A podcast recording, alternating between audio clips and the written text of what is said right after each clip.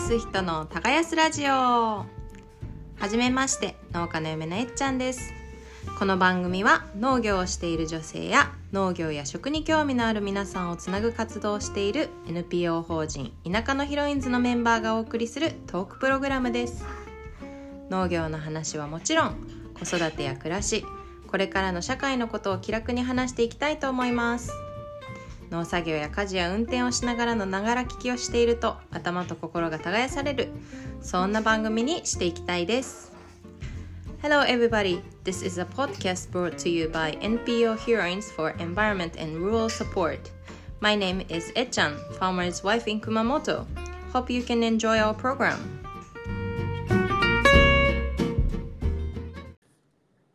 はい始まりました耕す人の耕すラジオ2回目の配信になります。で今回も前回に引き続きメンバーは熊本でミニトマトとメロンを栽培している宮崎ファームのえっちゃんと同じく熊本県南阿蘇村 O2 ファームという屋号でお米と赤牛を育ててるエリと同じく熊本県南阿蘇村で農家の見習いをしているかながお送りします。すいません。はい。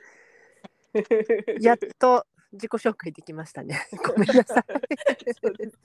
かなちゃん噛みまくったけど。あの不慣れなものですいません。なんかあの名乗るだけでなんか3テイク4テイクぐらいしたんだ。ちょっとね今回は前回みんな揃ってだったんですけど遠隔でちょっと撮ってみて、はい初めてですね。はいいろいろ慣れていければと思います。よろしくお願いします。よろしくお願いします。新年明けてから1週間が経ったんですけども、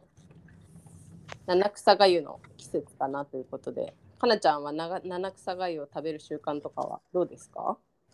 そうですね。私は東京にいる時も実家でたまに出てきてます。ああ、はいそうなんです。小さい頃食べてたイメージはあります。えー、エリさんはどうですか？えっとですね、私は実家では本当それその通りでうちも親が出してくれてたんだけどあの、南阿蘇で暮らし始めてからあの1月7日はまだね全然草が生えてないっていうか 揃わない。確かに。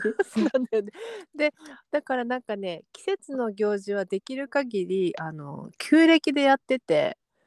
ああ、なるほうん、ど。1ヶ月遅れだと確かに七草まで全部は揃わなくてもなんか結構自前で揃えられるし桃の節句とかも3月は全然桃咲いてないんだけどあのあと1ヶ月遅れると咲いてたり子供の日の勝負とかも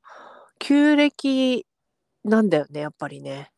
あの物が揃うのが。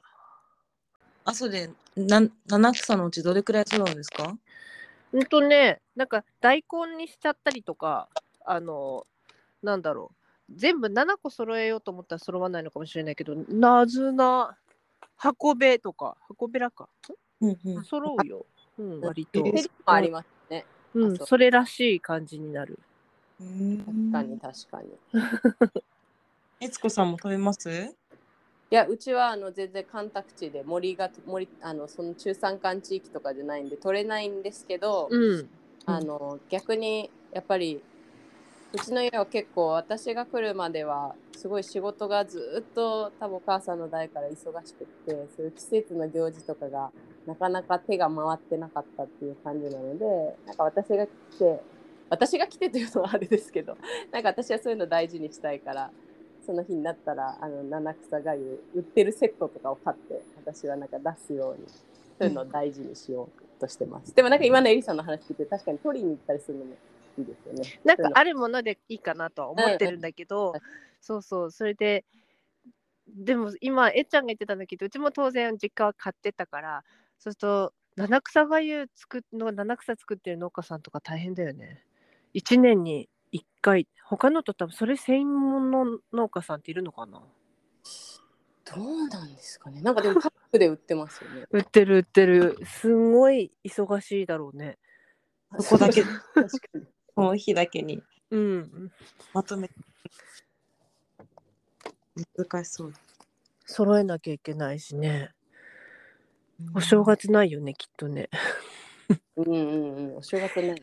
余計なお世話だけどね。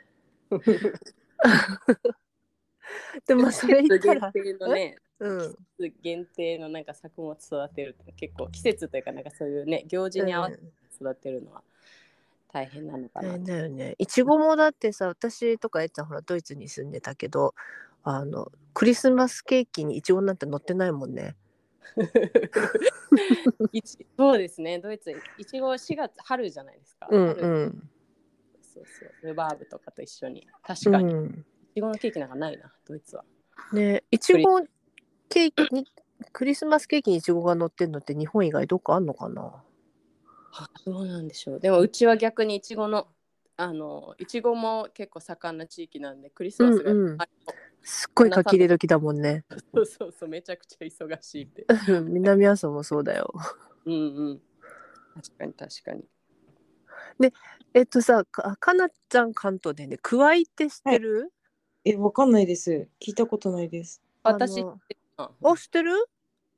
一回あでもそれもスーパーでなんか私一回買ってお正月にしたことあります。そうそう、なんかお正月料理というか、あの、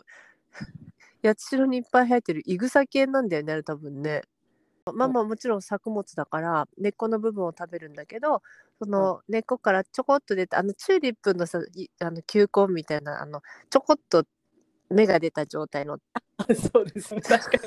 に。聞いてるかも。でなんか芽芽が出るからめでたいでお正月に使うんだよね関東でも関東と思ってたら違うのかでその桑井農家さんがあの田舎のヒロインズの前の代の理事長さんで毎年送ってくださるんだけど熊本の人誰も知らなくって。えそうなんですか？そうなんだ。へえ。で見る人見る人何これ何これって言われるえー、そうなんですね。うん。まあ関西とかは多分その時期になったらスーパーとかでそれこそ出てる。あ本当？どうやって食べるの？ちでした。どうやって食べたかな？なんかおしあのなんか綺麗に切ってに煮物にしたかな？煮物だよねホクホうん、ク、なんかそうそう煮物にした気がします。ちょっと苦味があるんですよね、すまあそうね。苦くまではないけど確かにそうそう美味しい。美味しい。うん美味しか揚げ物にしても美味しいしね、うんうんうん。でもそう存在を知られてないんだなと思ってこっちえー。熊本で。えー。美味しいんだよね。地域でね結構そういうの違ったりしますもんね。そうね。えでカナダってさカナちゃんカナダだよね。カナダってクリスマスとかお正月何食べんの？クリスマスは、あいや、ターキーじゃない。な。クリスマスなんですかね。多分チキンの丸焼きとかだと思うんですけど、え、ケーキもは確かにショートケーキとかではないですよね。何食べる？ちょうどクリスマスがお休みだったので、あ学校がってこと？学校が休みで、ああでも特に新年とか食べる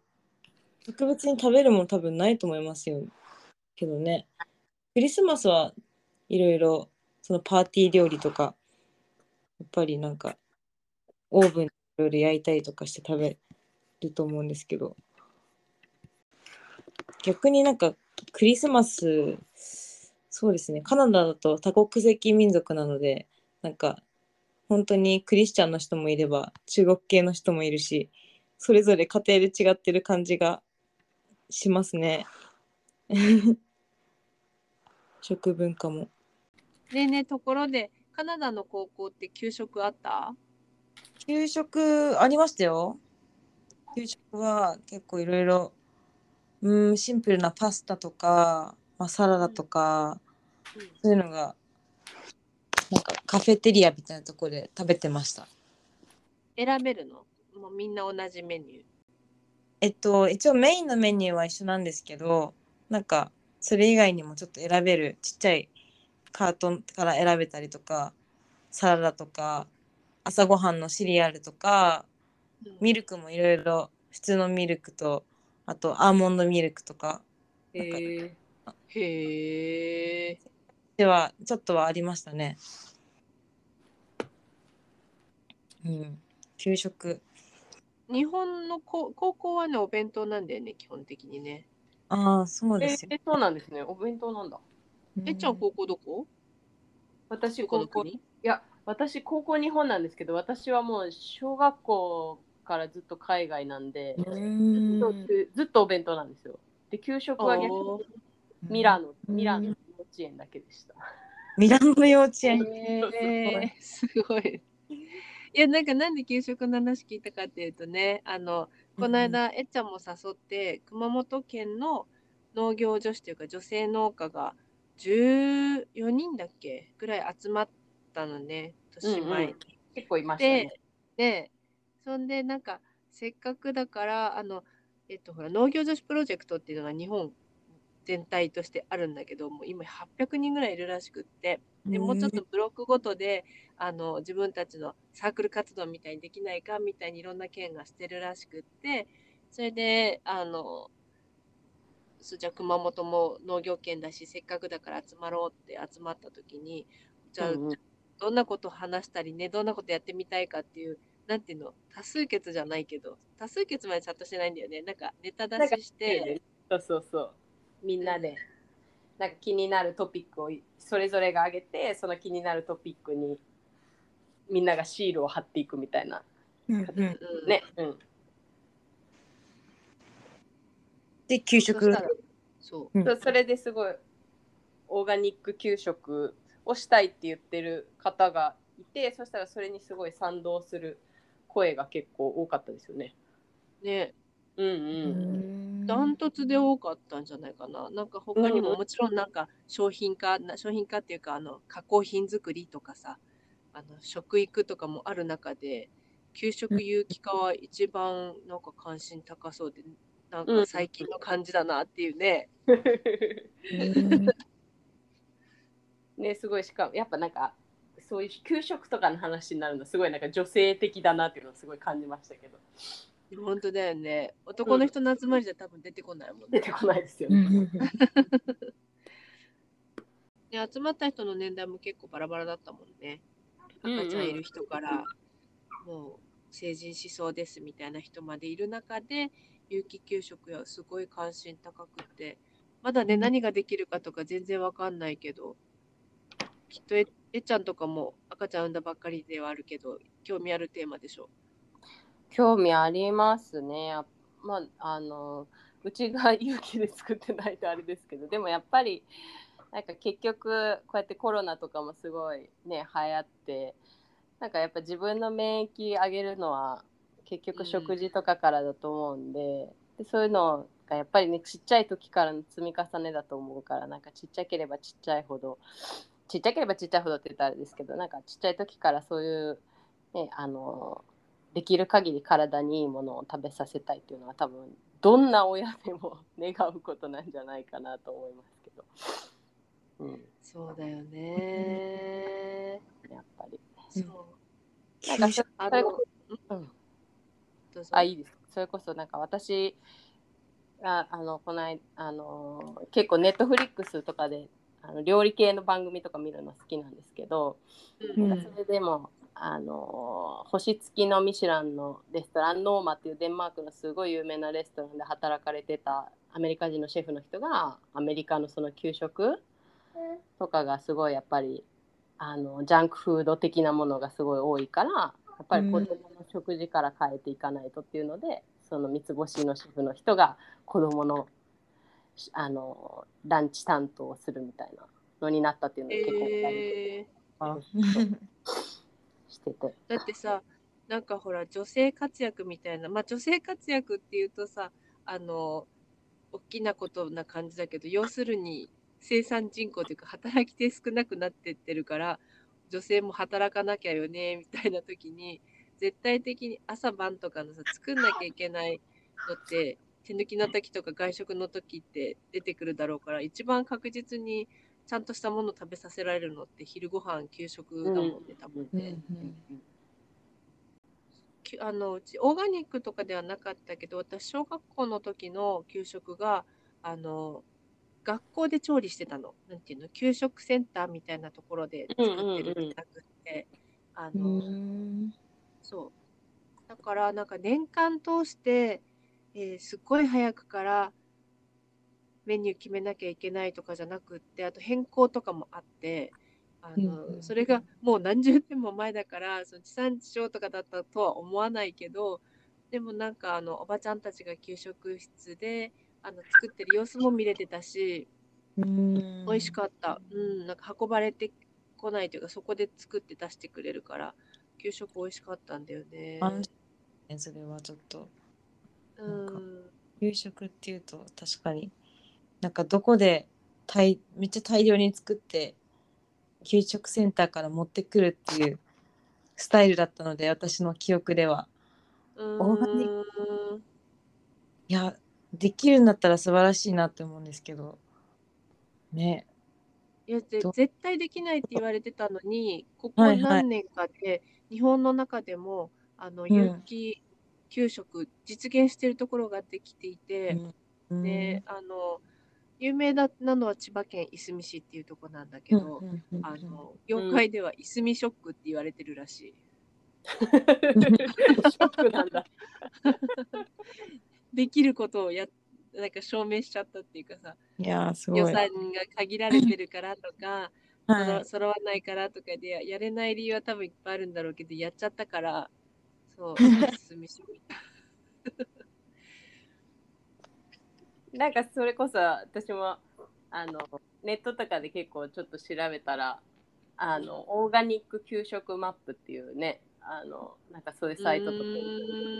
なんかそれで結構全国の事例とかがいろいろ見れるんですけど熊本県。あそんなにいっぱいあるんだ。いやなんかね細かい事例なんですけどなんかでもちっちゃい事例でなんか熊本県もあったんで見てみたら熊本県ではその輸入小麦じゃなくて国産の小輸入あー買うのを禁止してくださいとかなんかすごい草の根的なんですけど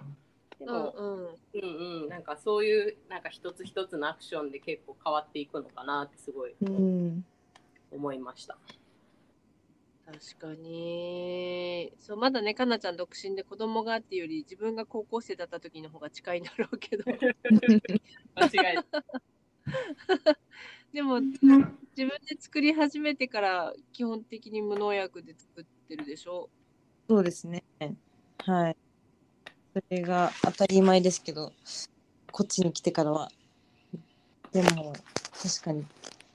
給食までね補助保護者の人もちゃんと目が届く範囲で作ってもらえると嬉しいですもんね。私嬉もしいねそれはね。そうなんかあのちょっと硬い話にもなるんだけどあの農水省が今年去年かの5月かなにあのすごい政策の大転換をして緑の食料システム戦略って聞いたことある？2人とも。はい。な 私も。名前ぐらいは。名前自体は。でも名前聞いたことない人さえ国民の中にはむしろそっちが多いのは分かってるんだけど。つまはい。りなんかあのヨーロッパの農業政策ってもう本当に環境メインなのね。環境政策がすごく大きなウェイトを占めてて、まあそれに倣ってというか日本もそうしましょうみたいな形でまああの名前の通り緑にしていきましょうみたいな戦略を立てたの。で、うん。あのもちろんすっごいアンビシャスなというか本当にできんの？っていうような内容もあるんだけどでもまあその目標として作ったっていうことにはすごく意味あるなと思っててでその中で有機農産物が有機農業が全体の農業面積の25%に増やすって言っててうん。2030年までに。でさ今1%もないのに25%って4分の1ですよと思うじゃん。かなり高い目標ですね。で ねそれをなんていうの消費者の方に買ってくださいって作る方も増やさなきゃだけどうーんそれ売れないもの作れないからそれなんかあの給食でやらずして何でするって私は個人的に思ってんだけどね。ね食べ人口減っていくのにそうそうそうそう。どこでするんだっていう。ええいやでもなんか明る明るいニュースですよね。あそうねそうそうそう。簡単ではないけど目指しますっていう意味ではねあのうんうん。そう CO2 排出ゼロもそうだけど目標を作るところから始まるんだとすればうんうんであの私たちが住んでてあのドイツで2割ぐらいなんだよね。でそれを超えるってことあのどんだけどんだけなんやって思う反面それで、なんだろう農家だってみんなすごい好きですごい使い使いたくて農薬使ってるわけじゃないと思うから。うんうんいやでも給食ってやっぱりねいちっちゃい子にとってはその1日の3分の1の食事だからやっぱり大事ですもんね。それで食べ物への価値観とかが私的には大きくなんかベースになったのかなっていうふうに感じるんですけど。ううん。なんだろう。なんか記憶とかあります？給食こういう給食が美味しかったみたいな。うわーちょっと遠い昔すぎるな。って。まあ給食エピソードはあのさっきも言った。ミラノじゃないんですもんね。そうミラノにいたから。えじゃあお弁当エピソードは？確かに。お弁当エピソード。お母さんがずっと作ってくれてたの？そうそうお弁当は小学校から高校までずっとそれこそ作ってくれてて。で、うん。それも本当にあのありがたいなって思うし。でやっぱりそのさっきの給食の話ももちろん給食オーガニック給食ももちろんそうなんですけどなんか あのやっぱりちっちゃい時から親がなんか料理してる姿を見せることがすごい大事なのかなっていうのをすごく思っていて、うんうんうんやっぱり母がまあもちろん海外ずっと長かったからその間ずっと専業主婦だったんででもまあ母はやっぱりだから毎日お弁当ぐらいちゃんと作ってあげようっていうので作ってくれててそれで簡単な作業が結構やっぱりずっとそばでやってたからなんかもやしのひげ取りとか、なんか餃子包んだかなんかそういうのをずっとなんかちっちゃい頃から母がさせてくれてたから横でずっと料理作ってるのも見てたし、まあそれで私も料理が好きになったからやっぱり息子今2歳半なんですけどまあご飯の時間結構バタバタしてるけど、もうぐちゃぐちゃでもいいから、なんかか切ら切れるものはなんか切ってもらったりとかなんかそういうのはすごい意識して私はやるようにしたりしてます、うんそれは多分母がそうやってお弁当作り続けてくれてたとか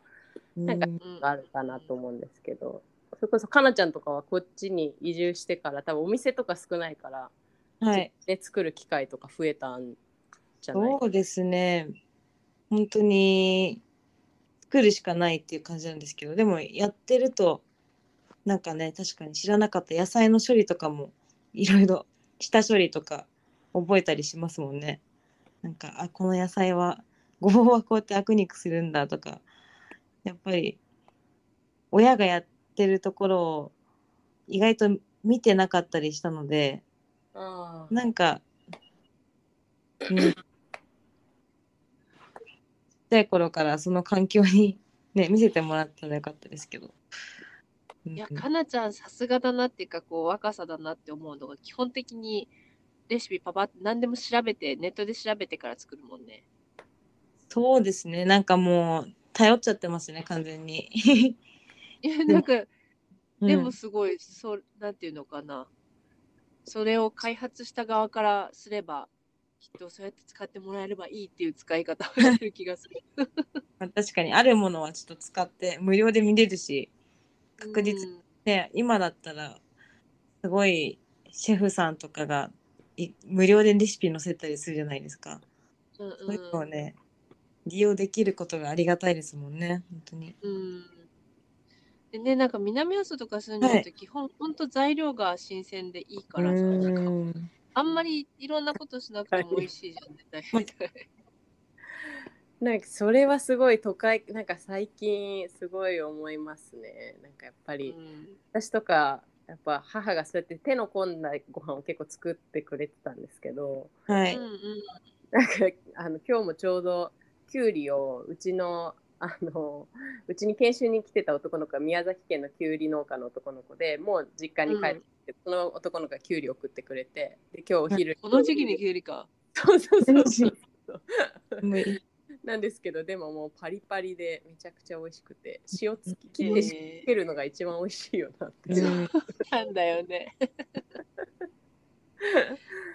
そうっていうのはすごい、作るで思い出したけど、さっき、えっちゃんも言ってた、ううちも子供が4人いて、全員1歳前から包、あれ ?1 歳か。1歳から包丁を握ってて、で、それは、なんか親がやってるからやりたいって子供が言ってきて、で、やりたいっていうことに対してはどうぞって基本的にうちは言うから、危ないよって言うよ。で、怪我したら、これ痛いからねって言うけど、みんな2歳になる前から全員なんか包丁は握ってて、それで今上の子たちとか高校生になって、寮とか下宿とか入って、それで、なんで、なんだろう、すっごい最近、うちってご飯美味しかったんだね、みたいに言われて、母にやりとか。うんでもやり方をしてるって、とか見て見てたとかや、自分でもやってたっていう、それはね、う大きな差だよなって思うよね。うんうんうんあと塩とかはね、うちもえちゃんも割と、彼女もなのかな。調味料は好きいいの使ってるもんね。うん材料がいい分。エリさんのご飯とかもこれめっちゃ美味しいですね。などうやって作ったんですか？って言ったらいや塩かけて焼いただけだよみたいな。めっちゃ簡単に言われそうなんだもん。え すごい。そういう給食になってたら理想だよね。あとはあのそれこそかなちゃんもね自分で作った野菜で自分でご飯作ってるけどそのうん。農家女性の集まりの時に出たのが耕作放棄地がすごい問題に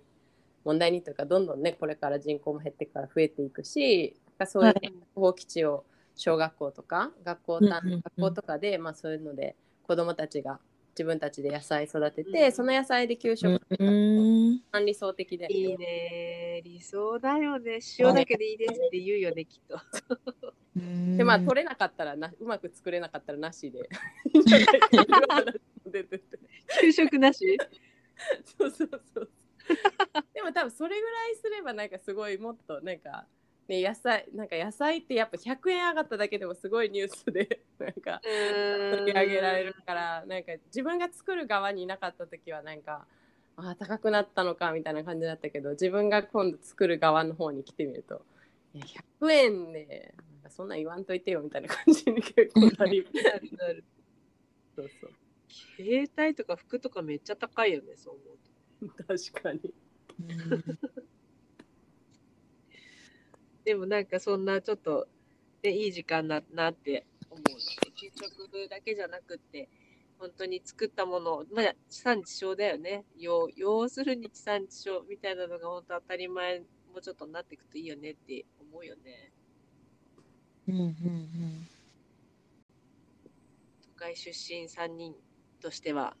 うまっみたいな。あのそうですねやっぱりあの地産地消地産地消ってすごい言われてるけどなんかそうやって言うとすごい構えるけどなんか実は解決する方法とかねあのこうやってあの話してたら意外と簡単だったりするのかもしれないし小さなことからでもいいからなんかねあのここで始めていけたらすごいいいかなと思います。はい。はい。はい。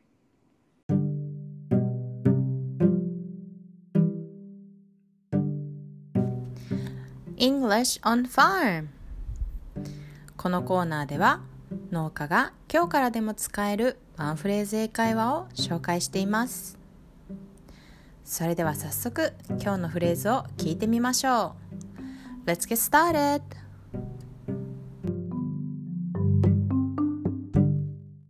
Our farm is located in Aso Kumamoto. This area's specialty is akaushi beef and buckwheat. 私たちの農園は熊本県の阿蘇にあります。この地域の名産品は赤牛とそばです。今日のフレーズのポイントは2つ1つ目は Our farm is located 〇〇私たちの農園は〇〇にあります2つ目は This area specialty is 〇〇この地域の名産品は〇〇です丸に自分の地域や名産品を入れて紹介してみてください最後にもう一度聞いてみましょう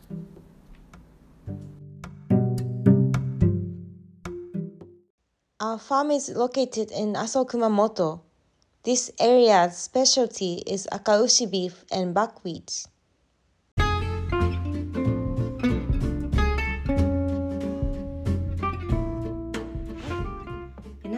法人田舎のヒロインズは農業なくして持続可能な社会なしというキーメッセージで大学や高校への出前授業やオンラインファームツアーを続けています。年会費は3650円。1日10円で日本の農業農村の未来を切り開こうという思いです。詳しい情報はホームページや Facebook、YouTube チャンネルなどをチェックしていただけたら幸いです。最後にこのポッドキャストは独立行政法人環境保全機構地球環境基金の助成を受けて配信しています。それではまた来週。See you next week! うん。